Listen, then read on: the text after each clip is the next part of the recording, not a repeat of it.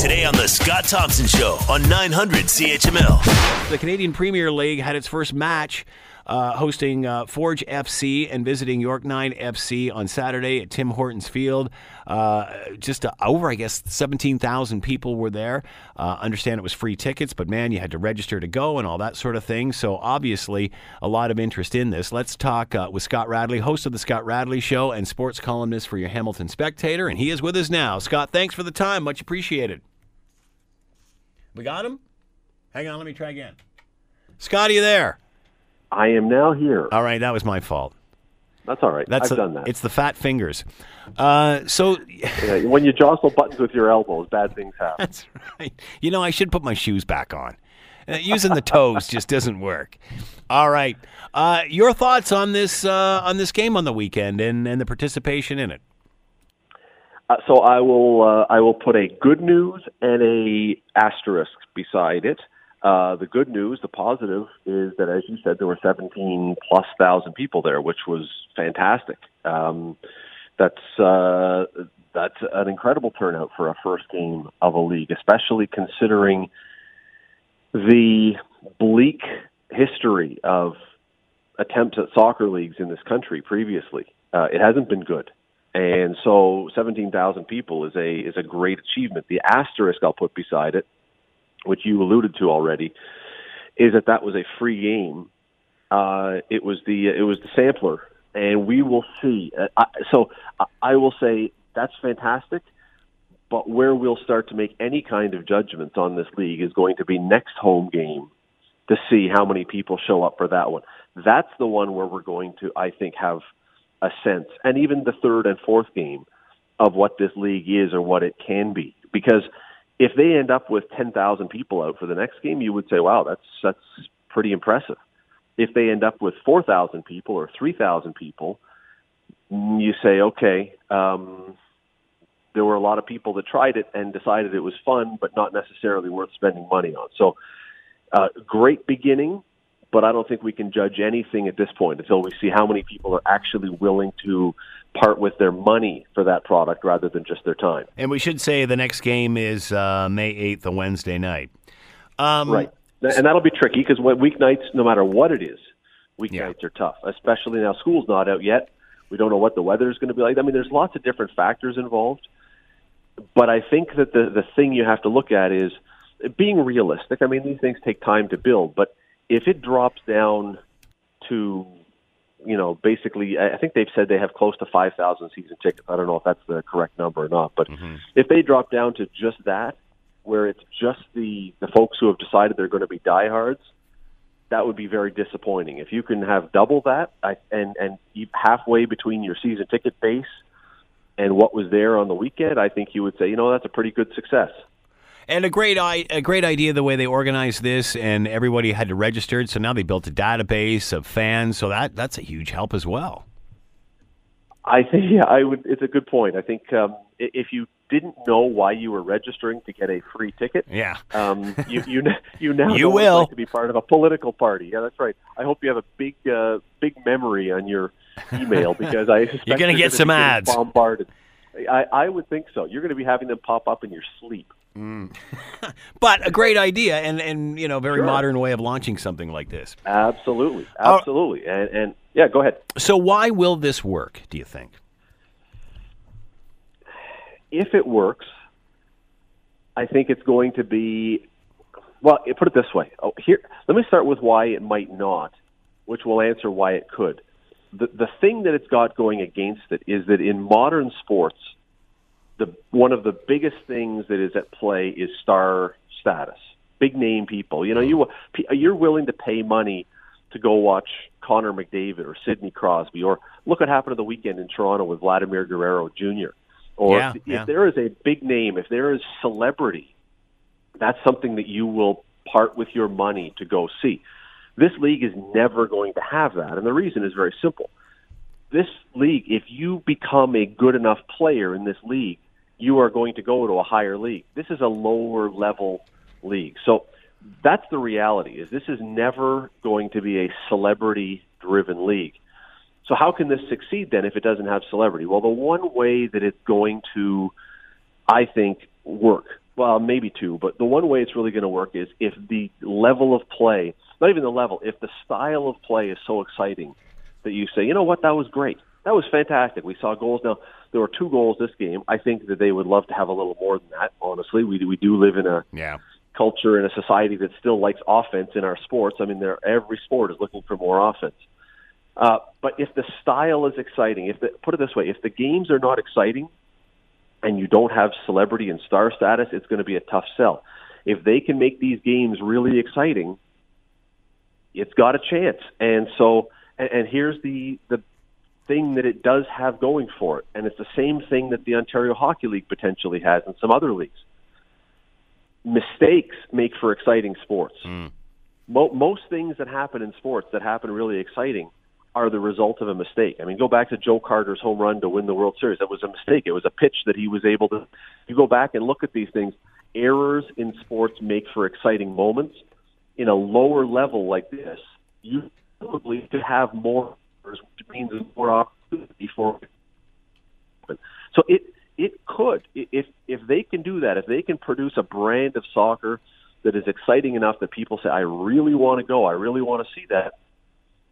they they will have a chance if they can't do that or the other thing besides celebrity that is going to be a challenge and this is a challenge for every single sport every league that starts every team that starts says you know what we're going to do we are there's a ton of kids that play our sport whether it's basketball there's a new basketball league starting hmm. the bulldogs all the rest we got all these kids that play our sport we just got to get to that market we got to get those kids and their parents to come out and we're going to be fine the problem is those leagues, those teams are always playing in the same season where those kids are playing, and those kids are playing on the same night or the same day, Yeah. which makes it difficult. So somehow they're going to have to. It's not just tapping into the huge youth soccer market. You have to get adults who are actually fans of this to make this thing go.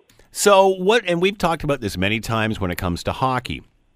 That Hamilton wants an NHL team, and they don't they don't give a hoot about anything else that comes through the doors, uh, other than that. Because again, down the road, whatever direction you go, there's an NHL team that you can you can see. We've got a, a world class city down the road. So what's different here? Why why you know? Because it's not it's not MLS, it's not uh, it's not the uh, uh, Toronto FC. So why would this work but not hockey? It's a good question. Uh, and we're going to see if it does because Hamilton has a long history. And you could, you and I could sit here for the next hour. I, I know you don't have an hour, but we could sit here for the next hour and go over all the teams that this city has tried to have, yeah. tried to build. And if there is a higher level of that sport in Toronto, typically it's been unsuccessful or not very successful. Basketball has been a tough sell in the city. Now, as I say, there's a new league starting in two weeks. They're trying to do things very differently. We'll see how we'll see if they can be successful. They've got some very interesting ideas. We're going to see. But hockey has been a challenge here because you've got the Leafs, as you say, down the road. Basketball has had the Raptors, the Hamilton Cardinals. They've never been able to get traction really because you got the Blue Jays down the road.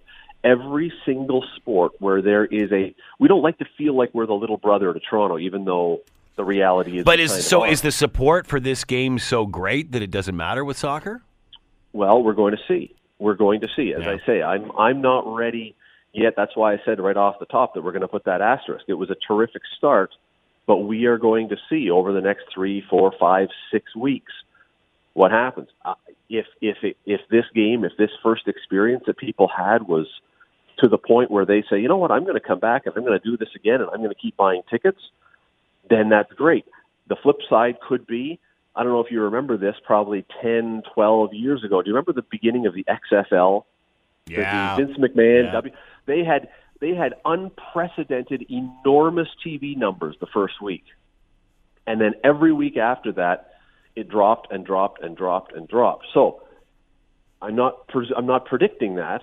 What I'm saying is we have to give this some time to see if the people, even those who went to this, say it was uh, it was enough of an experience that it's wi- that they're willing to spend their money. Because ultimately, no league is going to survive without fans because fans bring money, and even if it's not tickets, it's the beer in the stands, it's the merchandise, it's Yeah. everything else.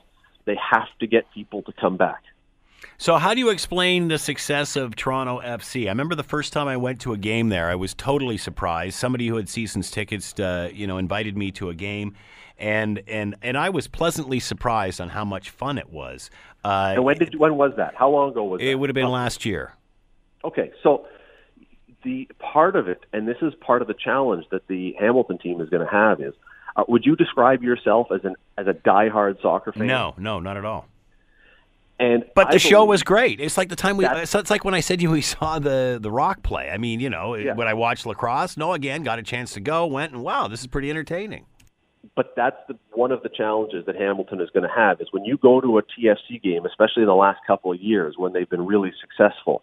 You have thirty thousand people. It's packed. People are singing and chanting and dancing and Sometimes they're setting off smoke bombs. exactly. It, and the drum. Honestly, yeah, you don't even truly need a game on the field. Yeah. You're just there for what's happening in the stands. My colleague Teri Pecoskie just got back from England. She was there with her husband for a trip, and they went to a Premier League game in Southampton. Cool. And she was just telling me about it. There's no music in the stadium. There's no video scoreboard. There's a game on the field. It's the same size as BMO Field down the road, and for the entire game, the crowds are jumping and chanting and singing yep. and taunting the other. So you don't actually you don't need anything else because it's the no. crowd that keeps you entertained. And that's what the experience is at TFC right now, which is why you were able to go. Go, you know what? I had a great time. Now, that's doable when you've got thirty thousand people and every seat is filled and everyone's into it. Mm-hmm.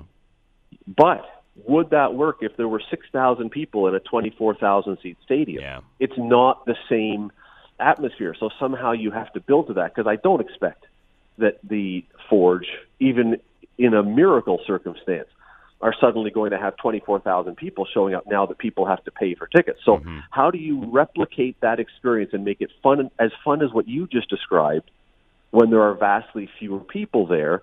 You have to build to it and the problem that every league around in Canada has had up until now is before you could build to something like that, the costs of the league overran everything else, and they had to fold before they could ever make it that far. Yeah. So here, you, I mean, Bob Young, I mean, the guy's got deep pockets. No one's going to argue otherwise, and he's clearly got a passion for soccer. So is he and are the other owners willing to hang in, even if they absorb some losses? Are they willing to hang in and ride this thing out and try and build it into something so eventually someday down the road you could go to Tim Hortons Field and it's like – BMO Field with all those people. Because if it does, if that ever happens, man, you're into a gold mine. So, w- what does the team have to do to keep this momentum alive after such a good uh, premiere? Uh, well, typically you would say winning helps, and I would agree with that. I mean, if uh, if if Hamilton is in last place in the league, that uh, that doesn't bode well for their you know, it never reflects well on fans when you've got a bad team. So if you have a good team, if you, as I said a moment ago, if you play exciting soccer so that there's lots of offense and lots of chances at both ends, I mean, as long as it's an exciting game, you've given yourself a chance. The, worst case scenario, Scott, I think, is people are going to. We had 17,000 people come this time. Not everybody who may dip their toe in the water was there. So you have a chance only once, as you well know, to make a first impression. If people come out, let's say a bunch of people heard about this and said, "Oh, you know, I didn't go on Saturday, but I heard some people had a really good time," mm-hmm. and they go to the next home game, and if it's a real dud, you go, "Oh, I don't know, wasn't really anything." Yeah. Flip side is if you go and you go, "Man, you know what? That was great." Yeah. Then chances are you're going to think about maybe I'll come back again another time. It's got they can't do the celebrity, they can't do the full house it's got to be exciting soccer. It's got to be exciting soccer. That's the that's the place to start, and that's the one place that you can truly have a, a, a for sure an impact if you're the team. And Toronto FC wasn't an overnight success either, really. No, I mean that was no. a slow that was a slow grow. Absolutely, it was. Now the one difference is that in the MLS they did bring in big name players. There mm-hmm. was some of that celebrity boost. Remember when David Beckham came, mm-hmm. and then Toronto brought in Michael Bradley and paid him a fortune. They brought in other guys. That's that's the opposite of what this league is supposed to be about. This is supposed to be a developmental league, especially for Canadian players. So it would seem to be antithetical to the mission statement to say that we're going to go and try and bring in some of those big name guys and pay them millions of dollars to prop up this league. So that's that's something that you that's probably a step up or a, a, a bounce off the trampoline you're not going to get in this league. So again, you have to work around that and find other ways to interest people. All right, uh, Forge FC's next home game, May 8th. It's a uh, Wednesday night, so uh, if you're into it, get out and support Forge FC. Scott Radley, yeah, who's on birthday. So what more could you want? What's that? And my wife's birthday. Is it so, really? You know, it's, a, it's, a, it's a full day of activity. Absolutely. So you'll be busy for her birthday. well, yes. Well, we might be. hey, honey, look what I got. Uh, who's We're on the show to tonight? That's it. Oh, we are going to be chatting about this great topic that I saw today. There is an airline over in Europe that. Oh, I heard this. We are going to now weigh, our Weigh people. passengers Yeah. before they get on and charge you according to how fat you are. Yes. Is this a good idea? Uh, Pay by the pound. They're saying yes, sir. Stick it to the fatties, and all the bigger people are going. Wait a second, this is completely unconstitutional. We're going to be chatting about that with a guy who talks about the airline industry tonight. You know what? This may work if they weigh you and your baggage at the same time. So it's like you get on the scale with your bag, and it's like, wow. See, I figure that I'm probably right in the middle of where I should be, really upset and really not. I mean, I'm I'm I'm a little over 200, 2, 210, 215, depending on the day. You're a tall man, I'm though. not- yeah, but I, but they're not talking about height. It's not on body mass index. It's on pure weight. And I'm looking, going, you know, I'll probably end up paying more than some little gymnast who's going to show up. And what about happens. you being a tall guy? You're the one that's got to fold yourself up like a deck chair in order to get into the seat. Scott? Do you have 30 seconds, or are you done? Uh, no, go ahead. So we were on a flight. We went to Africa last year for our anniversary. Right, yeah. and I get and I get on the plane and I'm sitting normally, and the little tiny man in front of me, who can't be more than four foot two, decides immediately upon takeoff that he has to recline to full recline position. So you can And clean am his not- teeth. So I'm not doing anything other than sitting in my seat. But when he pounds his chair back, it hits my knees. and so his chair won't fully recline. So he calls the stewardess. And the stewardess finally comes and looks and sees that it's hitting my knees. And she goes, Sir, can you please move your knees over to the side? Oh, no. And I said, Wait a second. I'm just sitting normally in the seat that I have. She goes, He is entitled to recline his seat. Please move your knees. And I said, uh, What? She goes, If you want more space, you can buy a first class ticket. We have two available. Oh. I was like, wait a second. So, so simply to sit with my body in the seat that I got, you want me to say that I have to pay? Well, this is probably not all that different from the weight thing. But because you're tall, we're okay. Because you're heavier, oh, I don't know. We'll see. We'll see. Anyway. well, well clearly we didn't hear about it in the news, so you kept your temper, and that's a good thing. Uh, Scott Radley's been with us, host of the Scott Radley Show, sport columnist in your Hamilton Spec. Make sure you're listening tonight. As always, Scott, thanks for the time. Much appreciated. Anytime, Scott. The Scott Thompson Show, weekdays from noon to 3 on 900 CHML.